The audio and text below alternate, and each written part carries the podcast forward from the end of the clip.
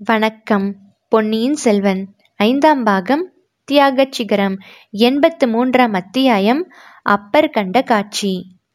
அன்று முன்னிரவில் திருவாதிரை திருவிழாவை முன்னிட்டு ஐயாரப்பரும் அறம் வளர்த்த நாயகியும் திருவையாற்றின் விசாலமான மாட வீதிகளில் திருவோலக்கம் எழுந்து அருளினார்கள்.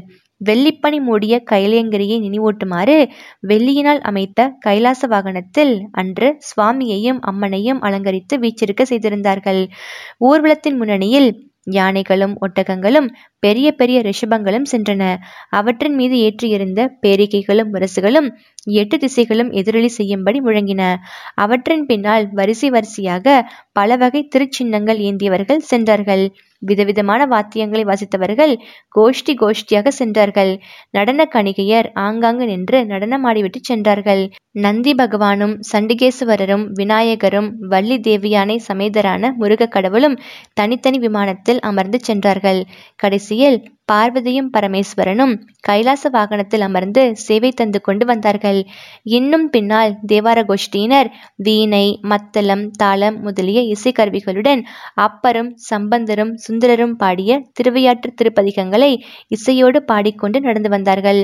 முன்னாலும் பின்னாலும் ஆயிரம் ஆயிரம் ஜனங்கள் வீதிகளை அடைத்துக்கொண்டு மெல்ல மெல்ல ஊர்வலத்தோடு போய்கொண்டிருந்தார்கள் ஜனங்கள் அவரவர்களுடைய மனப்போக்குக்கு ஒத்தபடி சிலர் யானை ஒட்டகை முதலியவற்றை பார்ப்பதிலும் சிலர் வாத்திய கோஷ்டிகளின் கீதங்களை கேட்பதிலும் சிலர் தேவக்கணிகையரின் நடனங்களை பார்ப்பதிலும் பெரும்பாலோர் திருவோலக்கம் வந்த தெய்வமூர்த்திகளை தரிசித்து பரவசமடைந்து துதிப்பதிலும் ஈடுபட்டிருந்தார்கள். கண்ணு கெட்டிய தூரம் முன்னும் பின்னும் நூற்றுக்கணக்கான தீவர்த்திகள் பிரகாசித்து அந்த அபூர்வமான தெய்வ ஊர்வலத்தை ஒரு கனவுலோக காட்சியாக செய்து கொண்டிருந்தது.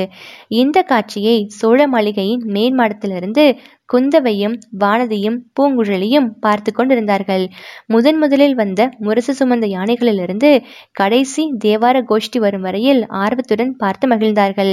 பரவச நிலையிலிருந்த பக்தர்களையும் பலவித வேடிக்கைகளில் மனத்தை செலுத்தியிருந்த பாமர மக்களையும் பார்த்தார்கள்.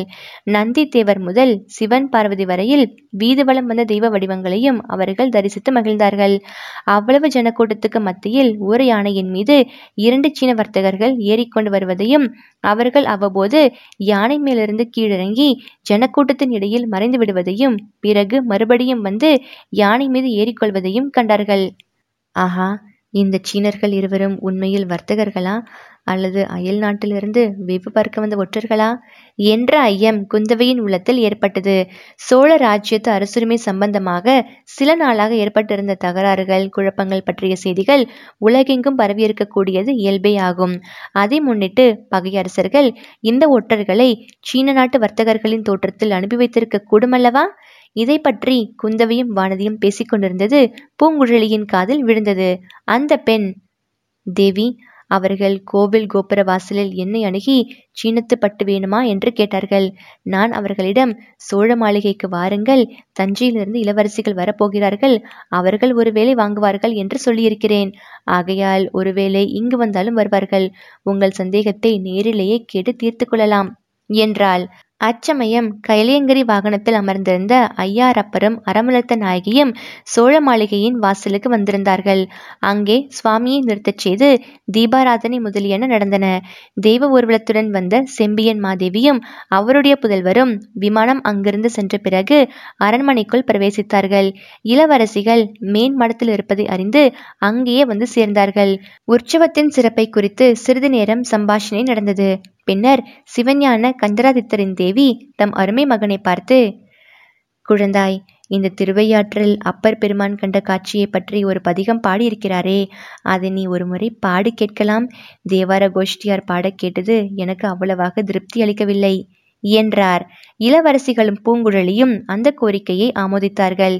பின்னர் சேந்தன் அமுதனாகிய மதுராந்தகத்தேவர் அந்த பதிகத்தை தமது இனிய குரலில் பாடினார். மாதர் பிறை கண்ணியானை மலையான் மகளிடும் பாடி போதொடு நீர் சுமந்தேத்தி புகுவார் அவர் பின் புகுவேன். யாதும் சுவடுபடாமல் ஐயாறு அடைகின்ற போது காதல் மட பிடியோடுங் களிறு வருவன கண்டேன். கண்டேன் அவர் திருப்பாதம். கண்டறியாதன கண்டேன். இந்த அடியுடன் தொடங்கி பின்வரும் பத்து அடிகளையும் மதுராந்தகர் தம்மை மறந்த நிலையில் பாடினார். கேட்டுக்கொண்டிருந்தவர்களும் தங்களை மறந்திருந்தார்கள். அன்று அப்பர் பெருமான் கண்ட காட்சிகளை எல்லாம் அவர்களும் கண்டார்கள். பாடல் முடிந்தது. சிறிது நேரம் வரையில் அங்கே மௌனம் குடிக்கொண்டிருந்தது. பின்னர் குந்தவை செம்பியன் மாதேவியை பார்த்து அம்மா அப்பர் இந்த பதிகம் பாடிய வரலாற்றை இன்னொரு முறை எனக்கு சொல்லியிருக்கிறீர்கள். இப்போது இன்னொரு தடவை சொல்லுங்கள். இவர்களும் கேட்கட்டும். என்றாள். மற்றவர்களும் வற்புறுத்தி கேட்டதன் பேரில் பெரிய பிராட்டி செம்பியன் மாதேவி அந்த வரலாற்றை கூறினார்.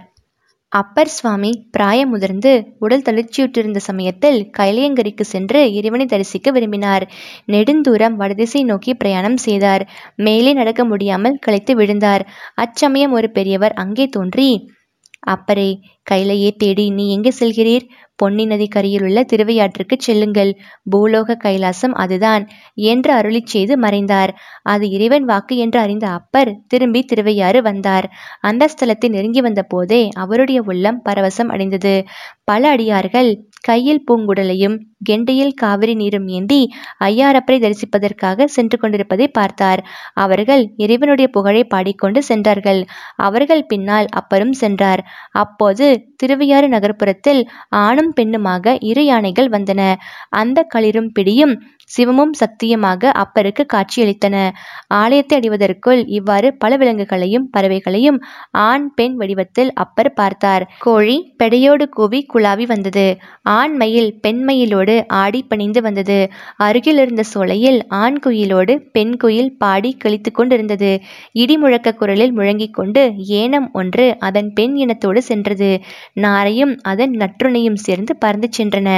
பைங்கிளியும் அதன் பேடையும் பசுமரக் கிளைகளில் மழலை பேசிக் கொண்டிருந்தன.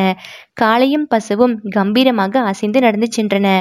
இவ்வாறு ஆணும் பெண்ணுமாக அப்பர் சுவாமிகளின் முன்னால் தோன்றியவையெல்லாம் சிவமும் சக்தியுமாக அவருடைய அகக்கண்ணுக்கு புலனாயின. உலகமெல்லாம் சக்தியும் சிவமுமாக விளங்குவதை கண்டார்.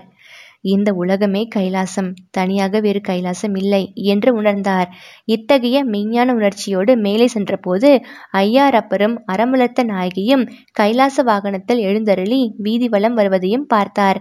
தாம் அன்று புறக்கண்ணாலும் அகக்கண்ணாலும் பார்த்து அனுபவித்ததையெல்லாம் ஒவ்வொன்றாக இனிய தமிழில் இசைத்து பாடி அருளினார். இத்தனை காலமும் தாம் கண்ணால் கண்டும் கருத்தினால் அறியாமல் இருந்தவற்றை இன்று திருவையாற்றல் கண்டு அறிந்து கொண்டதாக ஒவ்வொரு பாடலின் முடிவிலும் கண்டறியாதன கண்டேன் என்று திரும்ப திரும்ப வியந்து கூறினார். முதிய பிராட்டியார் கூறி வந்த இந்த வரலாற்றை எல்லாரும் மெய்மறந்து கேட்டுக்கொண்டு வந்தார்கள். வரலாறு முடிந்த பிறகு கொடும்பாளூர் இளவரசி ஒரு கேள்வி கேட்டாள். அம்மா அப்பர் சுவாமிகள் விலங்கின பறவை இனங்களின் காதலை குறித்து இப்படியெல்லாம் வியந்து வியந்து கூறியிருக்கிறாரே மனிதனத்தை பற்றி மட்டும் ஏன் குறிப்பிடவில்லை? என்றாள். மனித குலத்தில் பிரதிபயனை விரும்பாமல் உண்மையான அன்பு கொண்ட ஆண் பெண்கள் இல்லவே இல்லை. அதனாலே தான் அப்பர் மனித குலத்து ஆண் பெண்களை குறிப்பிடவில்லை என்றாள் பூங்குழலி. அது சரியல்ல மகளே.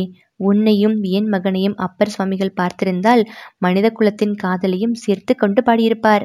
என்றார் செம்பியன் மாதேவி. ஆமாம் ஆமாம் என்று மற்ற இரு பெண்மணிகளும் ஆமோதித்தார்கள். இந்த சமயத்தில் அந்த மாளிகையின் வாசலில் ஏதோ சலசலப்பு உண்டாயிற்று. சேவகன் ஒருவன் உள்ளே வந்து சீனத்து பட்டு வர்த்தகர்கள் இருவர் வந்திருக்கிறார்கள். இளவரசிகளை பார்த்துவிட்டுத்தான் போவோம் என்கிறார்கள் என்றான். இளைய பிராட்டி வியப்பும் கோபமும் அடைந்து அவர்கள் யார் இவ்வளவு அதிக பிரசங்கிகள்? இப்போது ஒன்றும் வேண்டாம் என்று சொல்லி அவர்களை போகச் சொல் என்றாள். இதற்குள் பூங்குழலி தேவி அவர்களை நான் வரச் சொல்லியிருந்தேன் மன்னிக்க வேண்டும் என்றாள். அப்படியானால் வந்துவிட்டு போகட்டும் என்றாள் இளைய பிராட்டி. சற்று நேரத்துக்கெல்லாம் சீனத்து வர்த்தகர்கள் இருவரும் இரண்டு மூட்டைகளுடனே அங்கு வந்தனர்.